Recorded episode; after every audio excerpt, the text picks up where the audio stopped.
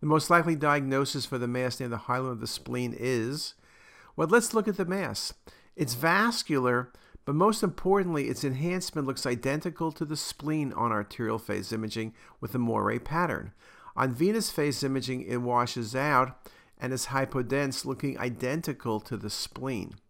Well, we always make the point that if something looks like the spleen early and late, that it's probably the spleen. And so the answer here is an accessory spleen. Lymphoma can occur in that region, but it's not going to be vascular. Pancreatic adenocarcinoma is hypovascular as well. So, what about a neuroendocrine tumor? The differential is often neuroendocrine tumor versus accessory spleen.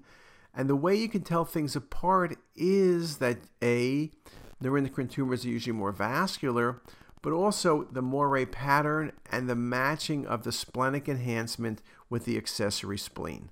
That makes life very easy.